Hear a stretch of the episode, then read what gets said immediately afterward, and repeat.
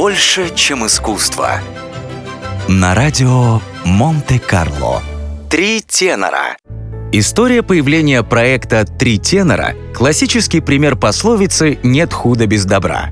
Легендарное трио образовалось, чтобы помочь одному из трех великих теноров, Хосе Каррерасу, собрать деньги на лечение. В 1987 году артист из-за болезни был вынужден на целый год уйти со сцены.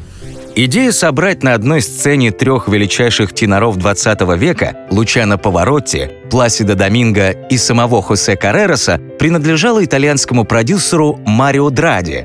Он придумал устроить благотворительный концерт, все деньги от проведения которого были бы направлены в фонд Каррераса. 7 июля 1990 года состоялось первое совместное выступление певцов в древних термах Каракалы в Риме – этот концерт имел такой успех, что впоследствии три тенора были приглашены выступить на трех подряд чемпионатах мира по футболу, а затем и вовсе отправились в гастрольный тур по всему миру. Правда, закончилось это турне уже не так славно, как начиналось. Последний концерт, который должен был состояться в Хьюстоне, был отменен из-за слишком низких продаж билетов.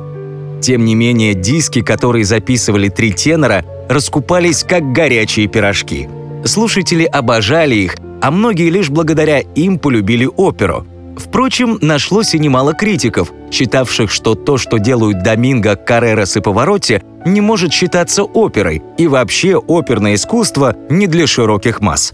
Несмотря ни на что, «Три тенора» до сих пор один из самых успешных проектов в истории классической музыки. И, как это часто бывает в таких случаях, у них завелось немало подражателей по всему миру – от серьезных певцов до юмористов, которые, изображая великих исполнителей, высмеивали современную политику. Однако затмить славу настоящих трех теноров никому из них не под силу. Больше, чем искусство. На радио Монте-Карло.